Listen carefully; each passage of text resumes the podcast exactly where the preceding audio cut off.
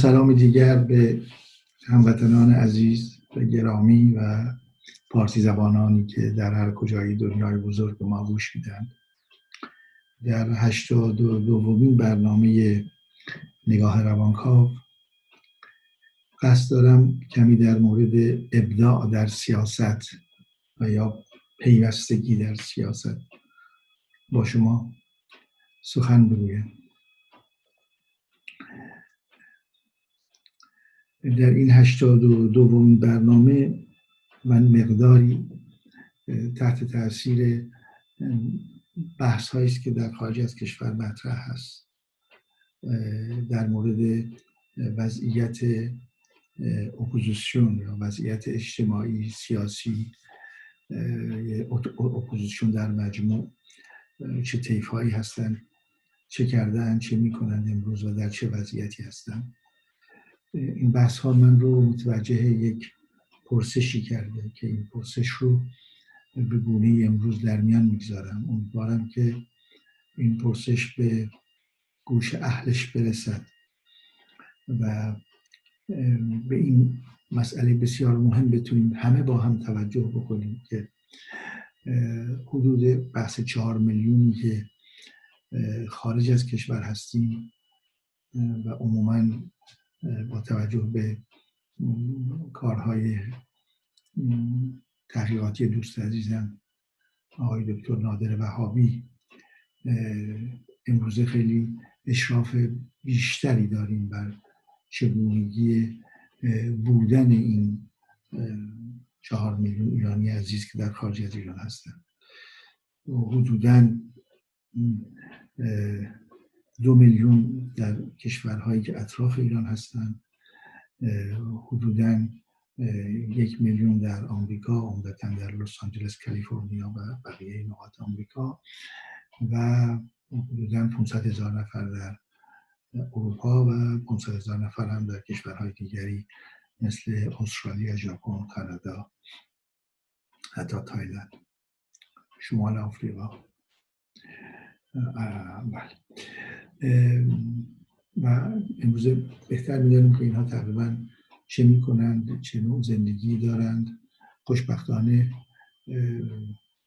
اعتبار این چهار میلیون در بین تمام میزبانانشون اعتبار بالایی است. این یکی از شادی های من هست خوشبختی های من هست که همه سربلند هستیم ایرانیان در خارج از کشور همه سربلند هستیم. و همه تلاش کردیم که هم فرهنگ خودمون رو بشناسانیم و هم فرهنگ کشور میزبان رو بشناسیم و عمدتا میشه گفت که در بین محققین و پژوهشگران مهاجرین ایرانی رو چه پناهندگان اجتماعی اقتصادی و چه پناهندگان سیاسی رو و چه مهاجرین دلخواه رو افراد متحد مسئول و انسانی می‌دونن حالا این تیکر بایزتون ببندیم و این بحث مطرح بکنیم که از نگاه سیاسی اینها چه دستاوردهایی دارن؟ این بحث من. یعنی دستاوردهایی که میشه گفت مجموعه این چهار میلیون در حدود این چهل سال داشتن چیست؟ به این نگاه بکنیم. و از این پرسش می‌تونیم به پرسش فراتری بریم که آیا چه تشخیصی می‌تونیم بریم در مورد این عکس برداری که بکنیم از فعالیت های سیاسیشون از نگاه سیاسی به این مجموعه. در طول چهل سال و با این عکس برداری چه تشخیصی و چه پروژه‌ای برای آینده می‌تونیم پیشنهاد کنیم هدفی به یک راهی برسیم. و اونچه که میشه گفت که در بدونی که وارد مسئله من بشم که مهاجرین یا پناهندگان چه قشرهایی بودن در چه ساعتهایی بودن به چه دلایلی ایران عزیز رو ترک کردن و کجاها مستقر شدن کجا داستان خیلی مفصلی است. که تقریبا مرحله مرحله است. اینطور هست که یک پیکی داره یک مراحلی هست که تعداد خیلی زیادی هستن. بعد یک آرام میشه دوباره یک پیک دیگه آرام میشه دوباره یک پیک دیگه. اگه اینطوری بخوایم نگاه بکنیم یک پیک مثلا شش ماه قبل از پیدایش جمهوری اسلامی شش ماه بیشتر کسانی بودن که مرفهین زمان پیش از انقلاب بودن و عمدتا هم به لندن پاریس و عمدتا به کالیفرنیا و لس آنجلس رفتن تقریبا میشه اینطور گفت. یه پیک داشت و بعد دوباره هم بعد از تاسیس بنیاد جمهوری اسلامی میشه گفت که در اون سه سال اول یک آرامشی بود ولی یک دفعه در افتادن ازل آقای بنی صدر رئیس جمهور واقعش یک پیک دیگری ایجاد شد که تقریبا تعداد کسانی که اینجا بیرون آمدن کسانی بودن که فعالین سیاسی بودن که عمدتا درگیر بودن در با جمهوری اسلامی درگیر مستقیم داشتن و یک حجم بسیار زیادی از کسانی که در سیاست در سیاست اپوزیسیون در واقع قرار گرفتن. اینجا آمدن یک پیک ایجاد شد. بعد دوباره مسائل میشه گفت که پس از جنگ یک اتمام جنگ هم یک پیک دوباره ایجاد شد. در و تدریج دیگه کمی آرام شد تا اینکه در دوران سبز هم یک پیک دیگری بعد از دوران سبز شد که زیادی به ترکیه آمدن و از راه ترکیه به کشورهای مختلف رفتن و به این شکل میشه گفت که بعد دوباره کمی ثابت شد و امروزه هم تقریبا میشه گفت که ما به طور ثابت مهاجر و پناهنده داریم. من قصدم این نبود فقط به عنوان یک شروع مطرح کردن به عنوان یک عکس اولیه از اوضاع احوال. اما از نظر سیاسی کلی میشه دستبندی کرد و این گفت که اون اوائل حداقل میشه گفت تا ده سال اول بیشتر حرکات خیلی سیاسی بود و ادامه حرکات سازمان ها احزاب و گروه های سیاسی خیلی به روشنی ادامه کارشون در همون روش و سیاقی که داشتن هر کدام ادامه دادن و در خارج از کشور ما تقریبا میشه گفت که فعالیت فعالیت سیاسی بود. در همون زمینه هایی که قبلا این گروه ها و احزاب کار کرده بودن در قبل از مهاجرت. ما یک چیدمان اینطور داشتیم. از ده سال دوم به تدریج رفتیم به سمت یک چیدمان گروه ها و احزاب به سازمان های بیشتر انجمن های ادبی اجتماعی تبدیل شدن و کمتر جنبه سیاسی داشتن. رنگ سیاسی ضعیف شد و رنگ اجتماعی ادبی و حتی فرهنگی میشه گفت زیاد شد. و در همین زمان یه مقدار هم مسئله حقوق بشر مطرح شد و این بحث حقوق بشر انجمنهایی که یا سیاستگرانی که یا احزاب و گروه هایی که به تدریج به جای حرکات سیاسی رفتن و حرکات و رفتارهای دفاع از حقوق بشر دفاع از زندانیان سیاسی و عمدتا دفاع از منع اعدام حرکت ها به این شکل صورت گرفت که هرگاه اتفاقی در داخل ایران میافتاد جنبه بیشتر دفاع از حقوق بشریش این طرف بود و جنبه فرهنگیش هم این طرف در خارج از کشور بیشتر به این شکل صورت گرفت و عمدتا با چه نشریات مختلف چه مقاله به زبانهای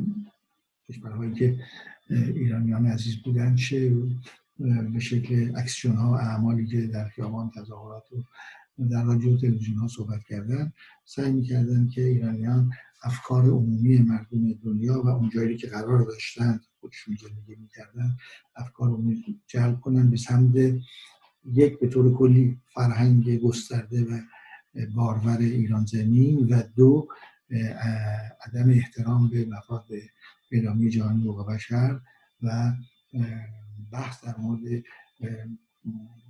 موارد مشخص این که رعایت نشده این نمیشه حقوق بشر در ایران هست بعد به تدریج دیگه تقریبا میشه گفت که از سال سیوم به بعد یک ضعف کلی در تمام این جریانات سیاسی که قبلا افتاده بودن احزاب سیاسی حقوق بشری ها و انجمن های فرهنگی کلا همه یک افتی داره در ده سال آخر. یکی از دلایلش می‌تونه این باشه که خب افرادی که در صحنه بودن اینها از ایران آمده و کلا بالاتر از سی سال داشتن دیگه. می‌رسیدن به سن 60 70 سال و به تدریج خستگی و بازنشستگی و کهولت سن. و افراد جوانی که در اینجا به دنیا آمده بودند یا بچه های بودن که چهار پنج و ده سال داشتن از ایران آمده بودن با خانواده هاشون اونها در واقع رسیده بودن به سن باروری سی سال چل سال پنجاه سال اونها بودن که باید بیرق رو به دست می‌گرفتن و اونها هم اونطور که باید شاید استقبال نکردن و بیشتر جذب زندگی در کشور میزبان شدن و اگر هم فعال بودن بیشتر فعال در زمینه اکولوژی و بیشتر فعالیت اجتماعی سیاسی در حوزه خود کشوری که بودن. و این مثالش خیلی زیاد نمایندگان در پارلمان هلند در پارلمان سوئد حتی در پارلمان فرانسه یک نماینده داشتیم. و در در امور سیاسی وزیر شدن داشتیم. وزیر شدن یا وزیر محلی شدن در کانادا چند وزیر محلی داشتیم و به یا مستقیما در سیاست همون کشور فعال می شدن که به تب کمک زیادی هم می کردن در اینکه بتونیم ما انجمنهای فرهنگی رو ادامه بدیم یا بتونیم دفاع از حقوق بشر رو ادامه بدیم. اونهایی که رفتن و یک جایگاه سیاسی یعنی ماندگی مجلس رو گرفتن این کمک ها رو می‌کردن و خیلی هم خوب به ویژه در هلند و در کانادا ما شاهد و سوئد شاهد دخالت های این افرادی که در سیاست خود کشورها تونسته بودن جایی باز کنند. اینا کمک می‌کردن به انجمن های کلی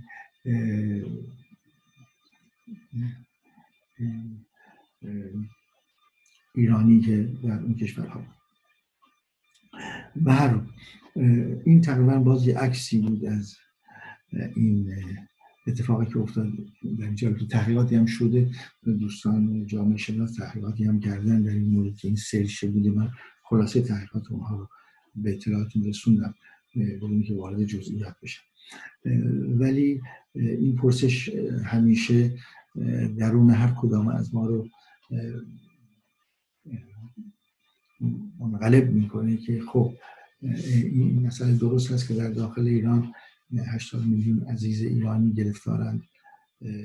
گرفتار هر حال یک نظامی هستند که امکان سریع دخالت در امور خودشون رو ندارن. یک سیستم بسته ای هست چه از نظر انتخابات چه از نظر کلا اظهار نظر تمامی خب همه دیگه میدارن که تمامی امکانات ارتباطی از حضوری مثل مسجد و تکیه و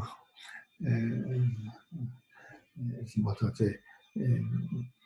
مذهبی تا دانشگاه ها و مدارس تا کلیه روزنامه ها و رادیو ها و تلویزیون ها هیچ امکانی حتی یک دقیقه به یک دگراندیش در عرض این چه یک سال گذشته داده نشده. این یه واقعیت. این هم هر بار بگیم بازم کمه ولی هست وجود داره.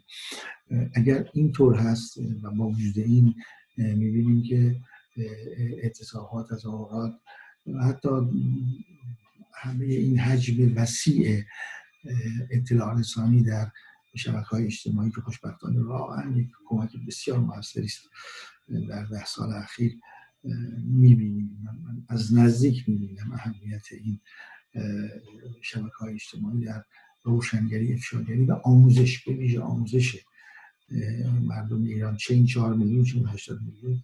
بسیار بسیار عمیق عجیب غریب و پربار است این شانس بزرگ و امکان بزرگی است که در ضمن می‌تونیم به نقش فرهنگ عمیق و حجیم خودمون با استفاده از شبکه اجتماعی ببریم ببینیم که در صفحه های عزیزان در صفحه های عزیزان و کانال های تلگرام و کانال های تلویزیونی چه می‌گذاره؟ از نظر حجم در واقع ارتباطات و اطلاعات. ده سال اخیر ما یک زندگی در شبکه های اجتماعی داریم که بشه گفت کم نظیر و بی نظیر هست. استفاده که هر کدوم از ما می‌تونیم بکنیم برای آموزش خوب. و کسانی که در سطوح بسیار بسیار بالا کلاس های درسی رو گذاشتن ادامه میدن و یا برنامه های تلویزیونی یا حتی در کانال هاشون مطالب رو که می‌ذارن وقتی می‌بینیم که حجم بسیار زیادی مطالب آموزشی است که افراد که در هر زمینه متخصص بودن و امر این کانال های فعال می‌کنن و کار می‌کنن و می‌بینیم که خیلی خیلی مؤثر هست. اما از این من می‌خوام یکم بالاتر برم و این سال رو بکنم که بعد از این در, در واقع پوشش شناختی که به شما دادم تا اونجایی که خودم اطلاع داشتم این هست که این پرسش که خب این چهار میلیونی که آمدن و هستن در کشورهای مختلف و خوشبختانه اکثرا در کشورهایی هستن که می‌تونن فعالیت کنن بین خودشون و حتی فعالیت و می‌تونن خیلی از کشورها رادیو تلویزیون بزنن رو امکانشو دارن یعنی از نظر سیاسی امنیتی مخالفتی با ایشون نمیشه.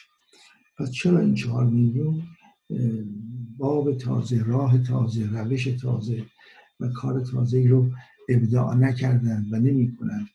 که بتونن کمکی بکنن به اون 80 میلیونی که در درون گرفتار فضای سنگین خودی ها هستن. اگر فرض کنیم که واقعا مسئله خودی و ناخودی رو همینطوری بگیریم که نهایت سی چهل درصد در ایران سی تا چهل درصد خودی به اون شکل شاید 60 تا 70 درصد ناخودی است خود آخرین انتخابات این مسئله رو نشون میده. 42 درصد شرکت در انتخابات فرضم بکنیم. رقم ها درست هست دقیق هست. در حال یعنی 60 درصد شرکت نکردن. با این توجه که واجب شرعی هم بوده. یعنی اینها اگر اهل شریعت هم بودن گوش نکردن این واجب شرعی رو و اگر هم نبودن که مخالف, بودن که اصلا این انتخابات با توجه به این استثماری بودن نظارت